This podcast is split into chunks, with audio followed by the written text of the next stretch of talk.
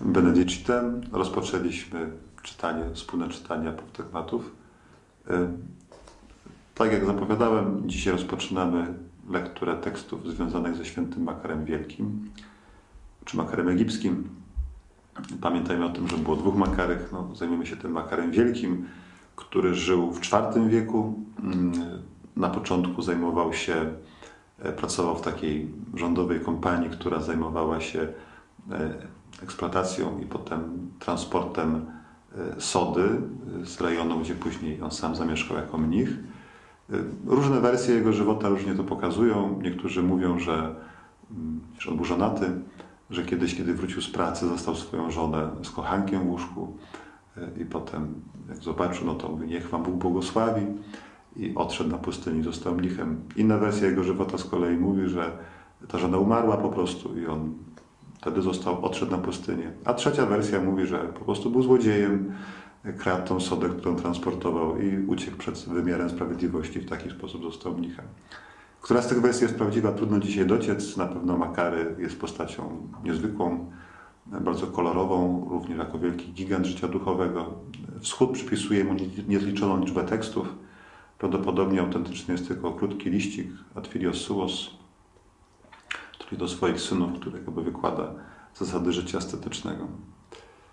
Ten apostygmat, który teraz przeczytamy, w jakiś sposób opisuje również początek życia Makarego, ale właśnie bez tych odniesień matrymonialnych, o których wcześniej powiedziałem. Pamiętajmy również o tym, że aż po dzień dzisiejszy z imieniem Makarego związany największy, najważniejszy koptyjski klasztor Abu Makar, który znajduje się w Adil Natrun, który przez wieki również był siedzibą patriarchy koptyjskiego. W jaki sposób Makary przedstawia początki swojego życia monastycznego? Abba Makary opowiadał o sobie. Kiedy byłem młody i mieszkałem w celi w Egipcie, złapano mnie i wyświęcono, żebym był duchownym w tej wiosce. A nie chcąc przyjąć takiego urzędu, uciekłem i zamieszkałem gdzie indziej. Tam odwiedzał mnie pewien pobożny świecki człowiek, odbierał moje wyroby i załatwiał moje sprawy. Otóż zdarzyło się, że pewna dziewica w tej wiosce uległa pokusie. A gdy zaszła w ciążę, pytano ją, kto jest sprawcą. I odpowiedziała: pustelnik. Wtedy przyszli mieszkańcy wioski i pochwycili mnie.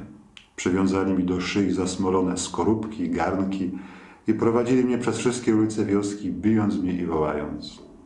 Ten mnich pohańbił naszą dziewicę. Trzymajcie go, trzymajcie. I pobili mnie prawie na śmierć. Przyszedł pewien starzec i rzekł: Przestańcie bić tego przybysza. A człowiek, który mi usługiwał, szedł za mną zawstydzony, bo oni bardzo z niego drwili i mówili: Oto pustelnik, za którego ręczyłeś. A co on zrobił? Rodzice zaś dziewicy powiedzieli: Nie wypuścimy go, dopóki nie da poręki, że będzie ją utrzymywał. Pomówiłem z tym, który mi usługiwał, a on zaręczył za mnie. Wróciłem więc do celi i dałem mu wszystkie kosze, które miałem, mówiąc: Sprzedaj je i daj na utrzymanie mojej żonie. I powiedziałem sam do siebie: Makary, otoś się ożenił. Musisz teraz pracować trochę więcej, aby móc wyżywić żonę. Pracowałem więc dniem i nocą, zarobek zaś jej posyłałem. A kiedy dla tej nieszczęsnej przedczas porodu męczyła się przez wiele dni, nie mogąc dziecka na świat wydać. Pytano ją, dlaczego tak się dzieje. Odpowiedziała: Wiem dlaczego, bo oskarżyłam pustelnika i kłamliwie na niego zrzuciłam winę, a to nie on zawinił, ale ten a ten młodzieniec. Człowiek, który mi usługiwał, przyszedł rozradowany, mówiąc: Ta dziewczyna nie mogła porodzić, dopóki się nie przyznała i nie powiedziała: Skłamałam, pustelnik nie jest winien. A teraz cała wioska wybiera się tutaj, żeby cię uczcić i przeprosić. Kiedy to usłyszałem, wstałem i uciekłem stamtąd do Sketis, żeby mi się ludzie nie naprzykrzali. Tak się wszystko zaczęło. I dlatego tutaj jestem. Zanim przejdziemy do wyjaśnienia, w jaki sposób ta historia może również oświecić nasze drogi, e, kilka słów wyjaśnienia, żeby lepiej zrozumieć sam kontekst. E, najczęściej mnisi egipscy e, mieszkali na skrajach wiosek, poza jej terenem, ale jednak dostatecznie blisko. E, I z mieszkańcami danej wioski utrzymywali kontakty, e, dlatego że potrzebowali tych ludzi do tego, żeby przeżyć po prostu. Wynajmowali się do pracy podczas żniw u nich. E, ci ludzie przychodzili do mnichów, prosząc o błogosławieństwo, o modlitwę, zawsze coś tam przynosili w zamian za to, coś do zjedzenia czy coś do picia. Woda również była stosunkowo blisko i ewentualna była możliwość sprzedaży pewnych rzeczy, którymi mnisi się na co dzień się zajmowali. Taki obraz właśnie tutaj mamy. Makary mieszka na skraju wioski, tam sobie pracuje spokojnie w swojej celi i ma człowieka świeckiego, który jest łącznikiem pomiędzy nim a ludźmi z zewnątrz. To jest taki jakby klasyczny model, prawda? Taki mnich, który jest y, no, takim skarbem lokalnym, też takim mędrcem, świętym mężem, który wspiera lokalną społeczność. I mamy teraz jakby dwa obrazy. Y, w pierwszej wiosce Makary jest tak czczony, że ludzie go chwytają i zmuszają do przyjęcia święceń kapłańskich, żeby był nie tylko dla nich mnichem, ale żeby również był dla nich księdzem, żeby odprawiał mszę świętą. Makary nie chce tego zaakceptować i potajemnie z wioski ucieka. I przychodzi do innej, gdzie zostaje fałszywie oskarżony o to, że jest ojcem dziecka pewnej dziewczyny. To, co nas może zaskakiwać w tej sytuacji, to jest to, że Makary nie ucieka. Dlaczego?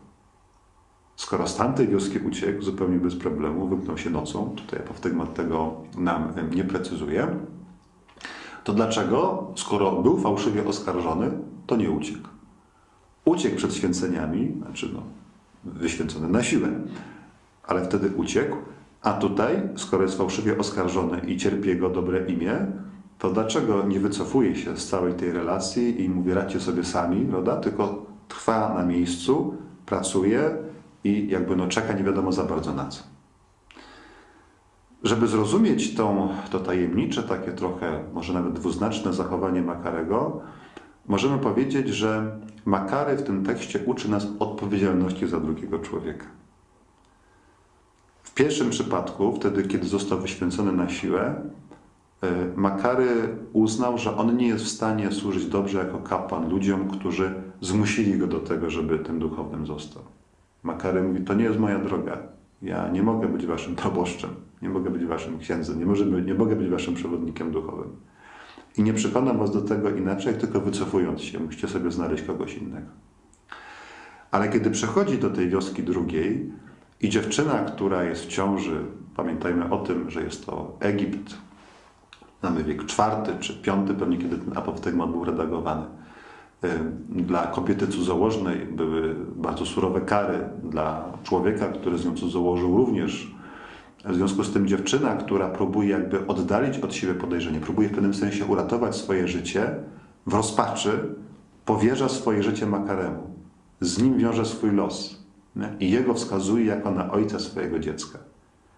I Makary ma w sobie na tyle delikatności, że on potrafi zrozumieć ten niemy krzyk tej dziewczyny o pomoc, która mówi do niego: uratuj mnie zrobiłam głupotę, zrobiłam, popełniłam grzech, nie? grozi mi śmierć, nie? nawet społeczna, jeśli nie fizyczna. Makary, mnichu, proszę cię, pomóż mi. I Makary nie zostawia tej dziewczyny samej, tylko zostaje z nią w tej wiosce, chociaż zapewne wcale jej nie widzi. Zostaje za nią pobity, ośmieszony, no trochę tutaj mamy być może nawet jakieś tam aluzje do męki pańskiej.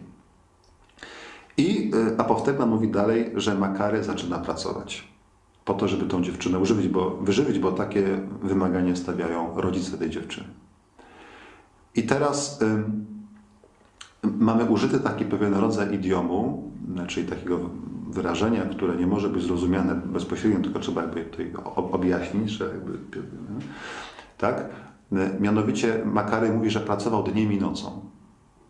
Pamiętajmy o tym, że mnisi egipscy najczęściej wiązali modlitwę, znaczy pracę ręczną, fizyczną, czyli w tym wypadku zapewne wyplatanie lin, koszy, po to Makary robił, z modlitwą.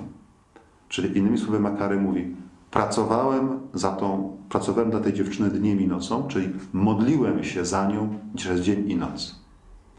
Przez kilka miesięcy to trwało, że Makary modli się za nią bez przerwy. Modli się o jej nawrócenie, o to, żeby ta sytuacja znalazła szczęśliwy koniec. On jako mnich to właśnie może tej dziewczynie dać. I owoc tej modlitwy Makarego jest zdumiewający, dlatego że ona nie może urodzić dziecka, dopóki nie powie prawdy. Makary ją do tego doprowadził, do tego doprowadził również wioskę, że byli w stanie przyjąć prawdę o tej dziewczynie i ta dziewczyna była w stanie do prawdy się przyznać.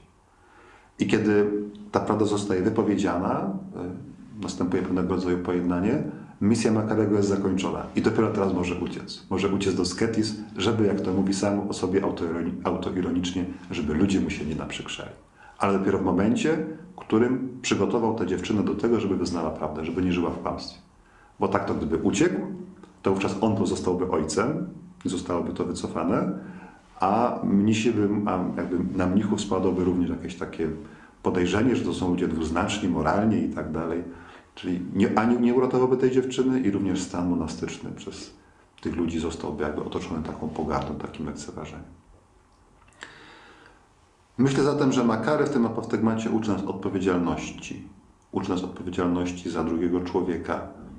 Uczy nas tego, że możemy wziąć ciężar drugiego i poprzez naszą modlitwę doprowadzić w jakiś sposób do większej dojrzałości tych ludzi, którzy takiej większej dojrzałości potrzebują. Ten apoftegmat nas pyta, czy, czy poważnie traktujemy modlitwę wstawienniczą, czy jesteśmy również w stanie przyjąć wyzwania trudne, czasami fałszywe oskarżenia, po to, żeby ludziom pomóc dojść do pełnej dojrzałości.